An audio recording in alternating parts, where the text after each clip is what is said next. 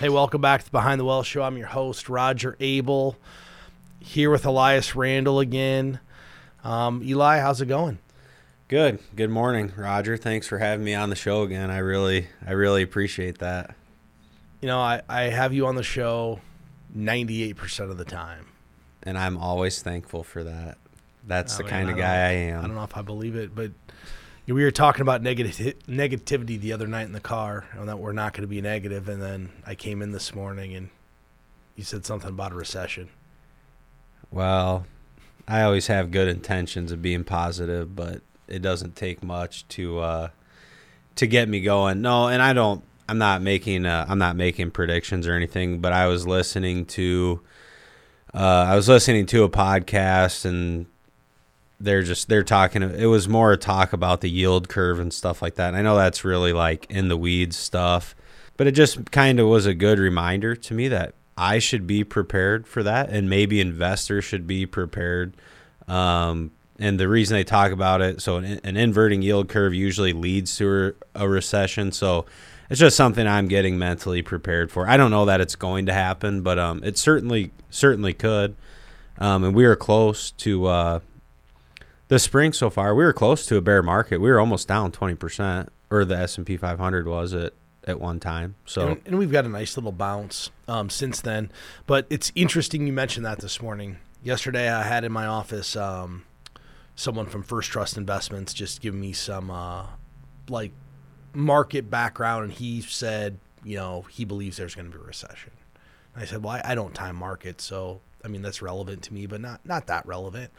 Uh, so what it did is it caused me to go do a Google search of how stocks actually performed during the last six recessions we had. And we're not going to cover it today because it's not in this outline, but I think it'll be meaningful for the next show. We'll kind of tease it a little bit. We're going to have the six stock market returns of the past six um, recessions that have happened. And most notably, the last one was the Great Recession. That's what everybody thinks about. It's one of the biggest drawdowns, but I don't want to get too far into it. But I thought it was interesting that you brought that up because I was talking to another individual yesterday and they said, "Hey, look, there's five signals that I track, and everything leads to a recession."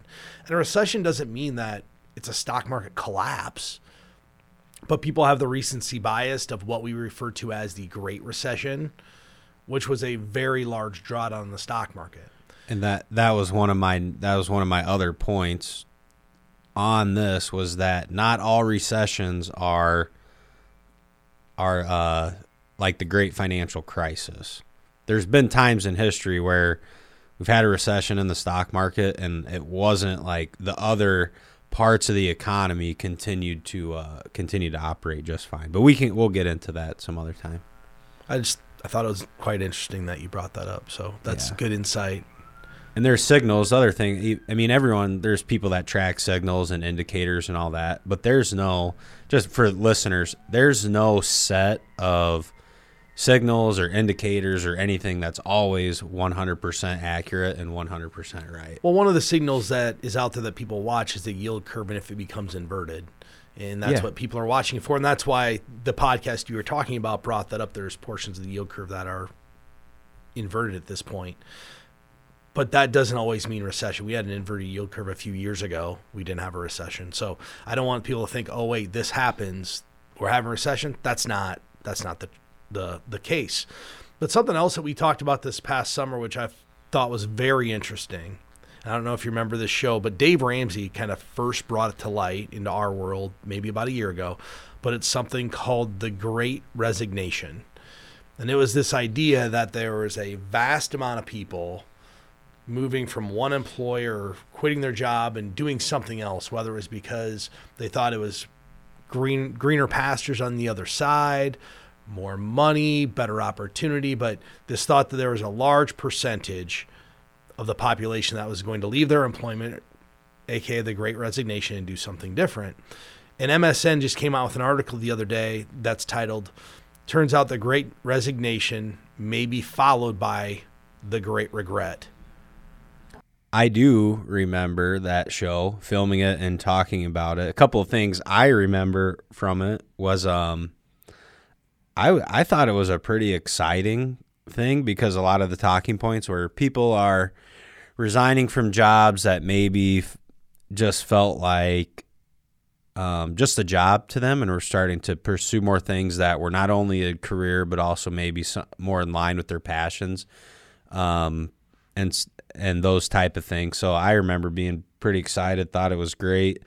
Um, but this new article from from MSN that it could be turning into regret for a lot of people, and and, and reading through it, it it really makes sense if and I'm there's a lot of people that have probably left a job and went somewhere there where they thought the grass was greener just to find out it's pretty much the same grass. Or maybe if you stopped working in a career where you had salary of X, you took less salary to do something that you felt you were more passionate about and now you're realizing I can't afford the house that I want on this salary. I can't afford to do the vacations I want to take on this salary. Um, so you know the I guess at one time I was excited. Now I see some people are regretting, but I guess that's to be expected, right? You can't if you have all these people making changes. Not every it's not going to work out for everybody. So, a couple of key points there. There was a research study released by a job site called the Daily Muse. took 25 workers that had switched jobs. Three quarters of them experienced a surprise or regret in switching jobs, and nearly half of those workers were going to try to get their old jobs back. And I think about this, and we've seen people in our industry, you know, a lot of people that start in our industry, we start right out of college because we don't know any better and it sounds great.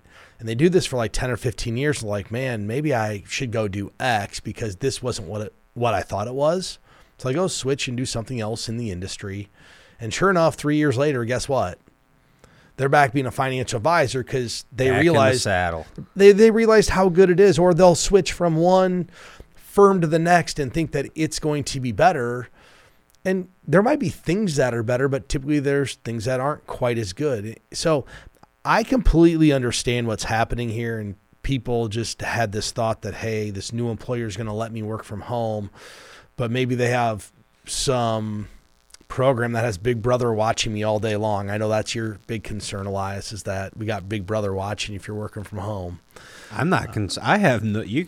Anyone can watch me. I don't care. I have no concerns about No, it. but I'm referring to we were talking about how to improve some commu- intra-office communication. You're like you just want Big Brother around all the time, because and that's you not do, true. You do. But but think about this: if you were at somewhere that didn't have that, and it was just come and go as you please, and now you switch to a new firm where you think is going to be better, but now they've got some way to kind of have Big Brother over your shoulder. That's quite a surprise. They're not going to tell you that in the interview. They're only going to tell you the good stuff. I mean, when was the last time anybody interviewed for a job and the company said, man, this guy's not a whole lot of fun to work for? They don't give you any vacation. They say it's going to be flexible, but it's not flexible. They don't tell you any of the good, any of the bad stuff. No, it's all the really, really good stuff. It's no different in our industry of getting recruited to go to a different firm. They don't tell you the bad stuff about the firm. They don't tell you that their back office support isn't very good. They only tell you how great their technology is or, or whatever it could be. It doesn't matter what it is. Well, People typically just tell you the good stuff that's happening out there. But I think this is a interesting dynamic that's happening. And it's human nature to always think that there's something better. And then you realize, boy, I, I had it pretty good where I was. Well, and that's in this article. The guy says people think the grass is greener, and it's the same grass. You know, one thing you can do, at least I always think, is maybe you can, uh, whatever grass you're working with, think of some uh, some ways to make your current situation better. Now, whether that's possible or not, that depends a lot on where you work and the flexibility and all those type of things that you were just mentioning. Um, but as far you know, as far as uh, me and Big Brother and all that, they could you could have cameras on me 24 hours a day and it wouldn't bother me at all. I'm not ashamed of my work ethic or what I do, Oh so my gosh. you guys can spy on me all you want. because we're talking about job transition, we thought it would be good time to talk about three reasons not rolling over a 401k could be a big mistake when you leave your job because you're leaving your job. But before we get to that, one thing I want people to really think about if you decide to leave a job is how do you financially prepare for a job transition? So, anytime you're changing something in life, we, we believe you should have some kind of a plan, whether it's retirement or buying a new house or funding college. You should have some type of a plan. So, how do people, Elias, start to prepare financially if you are going to transition from employer A to employer B? There's uh, there's a few things that you can do that I think would be good strategies to implement. One of the easiest if you're going to look for a new job is have an emergency fund of like 6 months of your expenses maybe. Now, I will say I'm probably not one to suggest quitting a job before you have another one lined up. But if you were able to live for three to six months without an income, you could easily do that and um, still support yourself and then dedicate full time effort to finding a new career. And to go with that, not to interrupt you, but if you have a six month emergency fund and you do decide to quit your employment before you have another job, the interesting dynamic of our society today is there's all the, the gig worker opportunities. So someone could say, Hey, I really just dislike my job being an engineer. I've got six months of savings. I think if I go drive Uber or Lyft or whatever the gig job you're going to do is, maybe I can supplement for a long period of time until I get the ideal job. So it kind of leads into the next one, and that's just do a financial reality check of where you are. Figure out what your expenses are, where all the the kind of cracks that seep all of your money out. And one of the things that I found, uh, I had the last year I, I lost, or I had a credit card stolen, my bank account was stolen, the the debit card.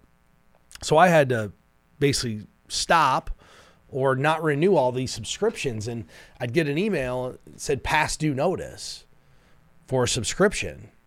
And I literally haven't used some of these things in three years. And, you know, it's not $400 a month, it's $8. But if you do that seven different times, it's $56 a month and a bunch of stuff that I haven't been to in months website subscriptions or fishing magazine subscriptions or whatever it could be. So if you're going to switch jobs, really get an idea of where all your money's going and have a game plan of how to stick this out if you don't have another job lined up or how, how you're going to make it all work. And then it brings me back to the original thing we talked about, which is the great regret. If you switch a job, let's say you're an engineer and you switch a job and you say, I'm going to become a financial advisor because, you know, I think it's great. And you get into this industry and realize this is not what I thought it is. You may really need that emergency fund because you might not be able to stick out that job you switched to while you try to get your old job back. That is a very good point. And depending on, especially depending on the compensation structure, right? I mean, if you went equivalent salary to equivalent salary, that's not a big deal. But if you left a good salary to work a commission job, or um, I actually heard or read that there's been a spike in real estate. Um, excuse me, they're called realtors. Um, that's a commission job. So there's probably a lot of people out there that left a salary and maybe now that they're getting into um, like that's one example. Now they're a real estate agent. That's a commission gig, so uh, you could be making no money at that point. Think about commission jobs in general. They're great over a long period of time because you build relationships with people, you get repeat buyers. But most commission jobs aren't great the first year. I don't know many commissioner sales jobs that someone can just come in and say, Yep, I'm going to do this and just become a rock star right away. I don't care where you are, even if it's with like a big corporation. Here's why. If I think about wholesaling in our industry, we have product vendors who work for large companies that come here and tell us about their product. Well, there's a reason the territory was open, right? Just to think. Get that job? Yeah. There's a reason it was open. Do you think it was the best territory? No. That could, yeah. It's the worst territory because if it was the best, there was probably somebody else internally that's like, hey, look, I'd really like to take that. I want to have that job. And they're leaving a different territory to do it.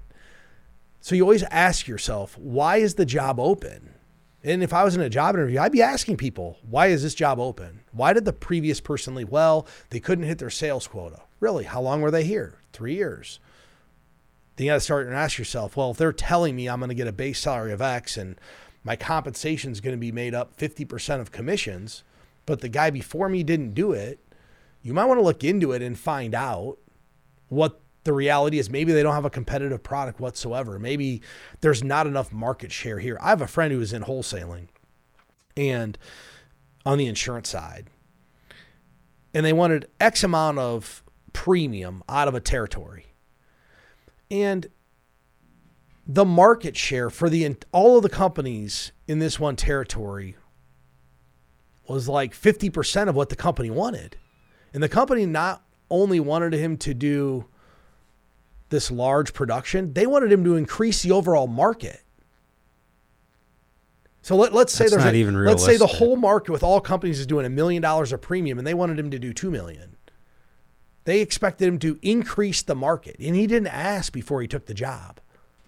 Well, That's there's no way he's ever going to get hit any of his bogeys. He was stuck in this job basically making the salary, which is nothing. And that was the reason there had been three people before this person that left the job.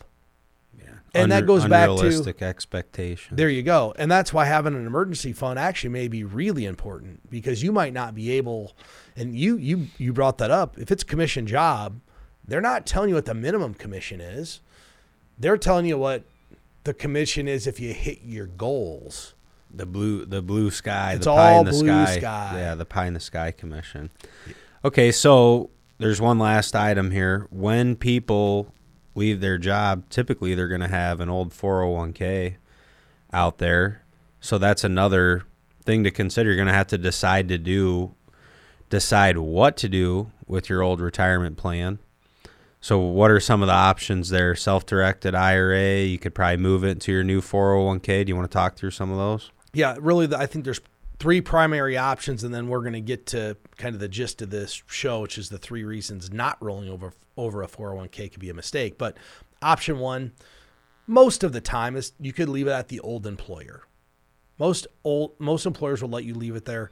There are some exceptions, especially with smaller employers.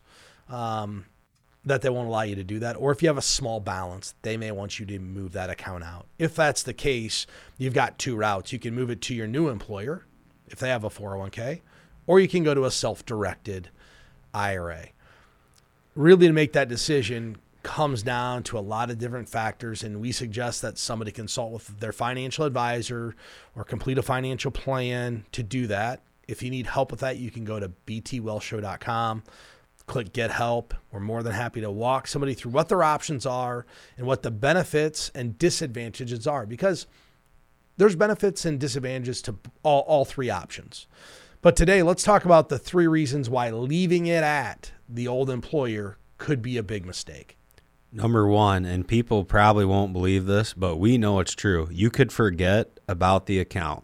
Happens And all I, the time. I have a story about this. I think it was almost a year ago. We got a call from a client. Hey, I got this letter. I think I have some old 401. It was either a 401k or pension. I don't remember. I think I have something somewhere. I got this letter. Okay, bring it in. Let's make a phone call together and figure it out. The account value was one hundred and eighty thousand dollars. How they had it. do you forget about 180? I mean, what a great surprise, right? And that's what I told the client. This is a great day. well, let that's me tell you how you forget about it. Yeah, how Here's- do you forget every- that? Okay. You had a job when you're 20. You had it for six years.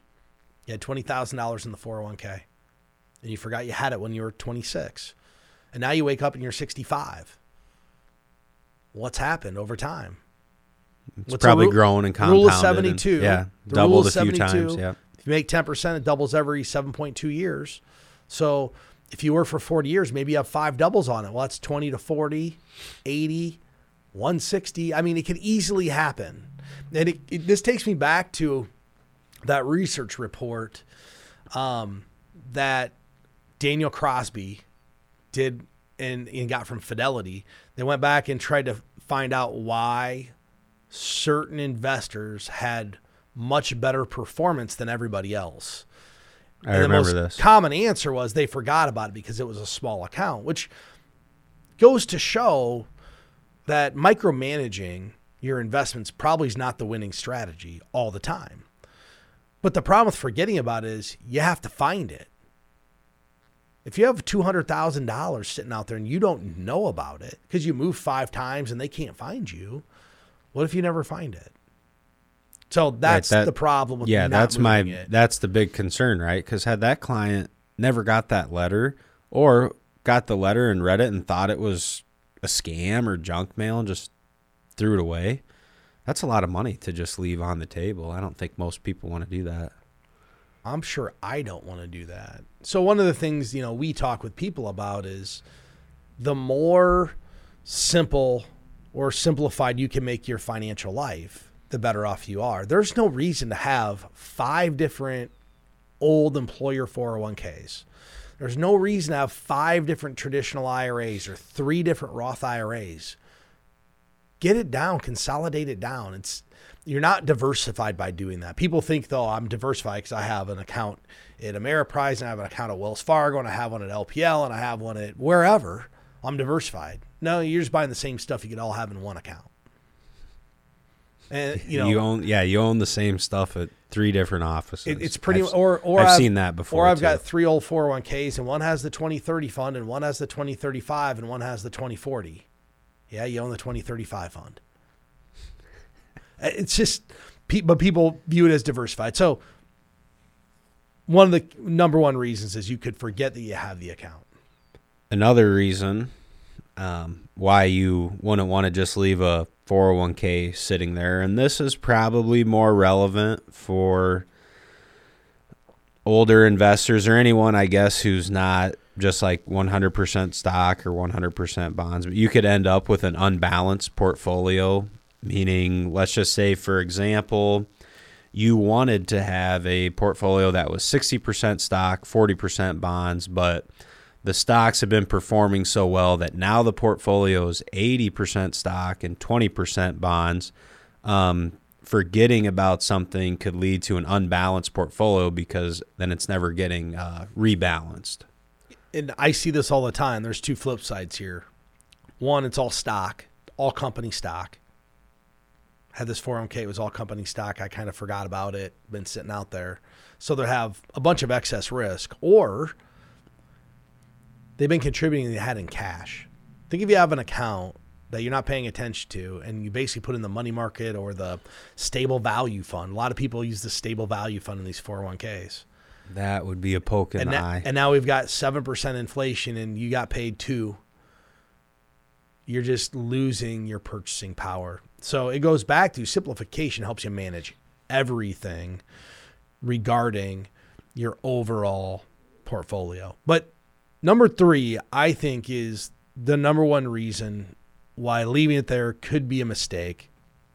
And it's probably not so much for younger people. But number three is you may be missing out on better investment opportunities. Think about how a 401k is designed and who it's designed for. The 401k is designed for people who are making contributions to the plan. So inherently, when the 401k is designed, it's designed around investments that primarily provide growth, which makes sense. If everybody's contributing, we're all in the accumulation mode. It's not, most 401ks are not designed for decumulate, decumulation or distribution phase. So I want people to think you're 66 years old and you leave it at your old 401k because that's what's always done well. Then you look at your investment options and they've got the S&P 500 and they have a value fund, they have a bond fund, they have a 2020 fund. And maybe you want to go with a dividend strategy to say, hey, I have a million dollars in here. I need 25,000 here. I want to find some of the two and a half or 3% dividend. Most of the time in 401k plans, they are not designed around building a dividend strategy for somebody. So you're really, really limited. And that's where having the option to go to your own self directed IRA can really help with your distribution strategy when you retire, or what we refer to as a bucket, bucket strategy. You know, for our people who are retiring, we we do a bucket strategy. If you don't have one of those, want to know what one is, you can go to our website. We'll have a sample bucket strategy out there. You can download it, see what it looks like, maybe use it for your own situation. But it's how we try to take care of retirement distributions. That said, if you're 30 years old, the 401k probably has fine options for you. You know, think about it's got S&P 500 or a total stock market index or a growth fund it's hard to say, yep, there's a whole lot of way better options. Now, you're not maybe not getting professional money management or getting a portfolio that's really tailored to your needs, which is what we develop with a financial plan. But for younger people, I don't see it as detrimental to leave it there as I do for people who are nearing retirement or at retirement. And it's not. I mean, for younger people, it's just it wouldn't be as detrimental. And it does to add on to your point about well, what if you're looking for a dividend strategy? And this by no means means that uh, 401ks and what companies are offering are bad. They're just typically more vanilla, right? The they try to keep a lot of them that I look at as they want the investing options to be pretty plain, but they're also if they offer I feel like one of the reasons they offer too much, they might feel like they're have a little bit more liability than they'd like to have with those investment choices because they do have some fiduciary standards over the 401k and stuff like that. So a lot of times you get passive strategies and target date funds, just not the and it's not a bad thing, but you don't get the the options that you get if you're to move it into your own IRA, and especially if you work with a professional. For instance, you can just go look at a, a 401k, and there's a guy, a gentleman who works with my mom. My mom's head of human resources at a at a company in town, and he always asked my mom, why can't we have some sector funds and why can't we have these things in the 401k? And my mom will call me in full disclosure, I don't do their 401k. And my mom wants to understand what he's asking for. And I said, Mom, here's the reason you're not going to offer a sector fund because how people select their investment choices is based upon the one year, the three year, the five year, and the 10 year average. And typically they just say, hey, what did it do last year? I'm going to pick the one that did the best. And most of the time, guess what? It's not the one that does the best the next year. But let's say now we add in sector funds. And I'm just going to use the technology sector, the NASDAQ. Well, if you went and looked at the, the one, the three, the five, and the 10 year, someone could potentially invest all of their money in technology. And oh, what this happened looks if they great? Yeah. And guess what happened if they did that this year? They're down 15 or 17%, however far off the NASDAQ is when we're doing the show. That's why companies don't do it. They're protecting their employees from making bad decisions that they don't know are bad. So, if you want the tailored opportunities, which are out there, you need to be able to go to a self-directed IRA. That would be the advantage. But for most employers, the the funds that they're selecting in those plans are of the highest quality in their category. Yeah, if you're looking at a growth do, fund, right? Because they do a lot of they, They do. have a- there's a lot of due diligence that they do to put funds in. They there. have a fiduciary responsibility to offer you what's in your best interest. So they'll screen out the funds. If they have active funds in there, they're going to screen them out, make sure that they kind of meet the standards that they've set forward. And it's why you'll see a lot of index strategies in 401ks because they want plain vanilla that protects their liability.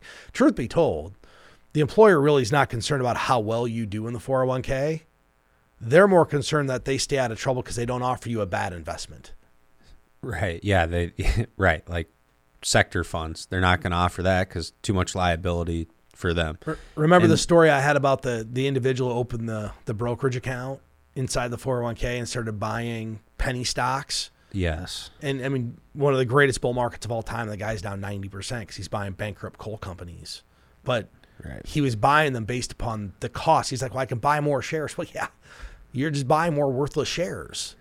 So I heard a, I heard a funny take on that because that is one question I've been asked, especially by younger people. Well, shouldn't I buy stocks that are a low price or, you know, like a low price to earnings? Well, one of the questions when you're looking at something like that, you should ask yourself, why is this price so low? And is the answer you found the diamond in the rough that no analyst or investment professional can find the answers? Probably not. It's probably low price because it's not a company worth buying at higher prices. So just a little little Yeah, nugget there to throw in. There's certain times where companies hit capacity and they'll do a stock split so they can make it more affordable for people to buy. Apple did a stock split, Tesla did a stock split. Amazon's getting gearing up to do a stock split. They're just trying to get it to a place where people could afford to buy a share of the company. I'll give you a great example. Berkshire Hathaway. The Class A shares. Do you know how much one share of Berkshire Hathaway Class A trades for? I I might have heard wrong. I believe they're like 500,000 a share now. Today it's 527,000 a share. So, Good luck. but what I would tell most investors is that's been a great company. If you look back to 1998, someone said, "Man, it's really expensive. I can't buy it." It was 50,000 a share in 1998. It was it would have been a phenomenal investment. It's up 10x. Right, but that's that's kind of one of my points. The price of the security is don't matter. not what matters when No. you're evaluating. No, but if if the price seems low, you could say, "Okay, was the price 3000 a share and now it's 150 a share because they did a stock split." Oh, well that makes sense. They're making it more affordable. But like you said, if you start buying stocks as they're $3, companies that are trading for $10 aren't doing a stock split to get down to $3. I promise you. it's already affordable. Right. So- yes. Yeah, I mean, price of a stock is relative to its earnings. It's not relevant to whether the stock is actually considered inexpensive or overpriced. Because some could say, well. Berkshire Hathaway is so overpriced. It's only relevant to its earnings. So, Right. with that said, Elias, I think we had a great show. If anybody's looking for help uh, doing a financial plan, you can go to btwellshow.com. If you want to download our bucket strategy, you can go to btwellshow.com. We'll have Molly post that link so you can download what that bucket strategy looks like. Until next time, I want to thank everybody for listening. I uh, hope you enjoyed the show today. Securities and advisory services offered through LPL Financial, a registered investment advisor, member FINRA SIPC. The opinions voiced in this show are for general information only and are not intended to provide specific advice or recommendations for any individual. To determine which investments may be appropriate for you, consult with your attorney, accountant, and financial advisor or tax advisor prior to investing. All performance referenced is historical and is not a guarantee of future results. All indices are unmanaged and cannot be invested into directly. Premier Investments of Iowa Incorporated and LPL Financial do not provide tax advice. Please consult your tax professional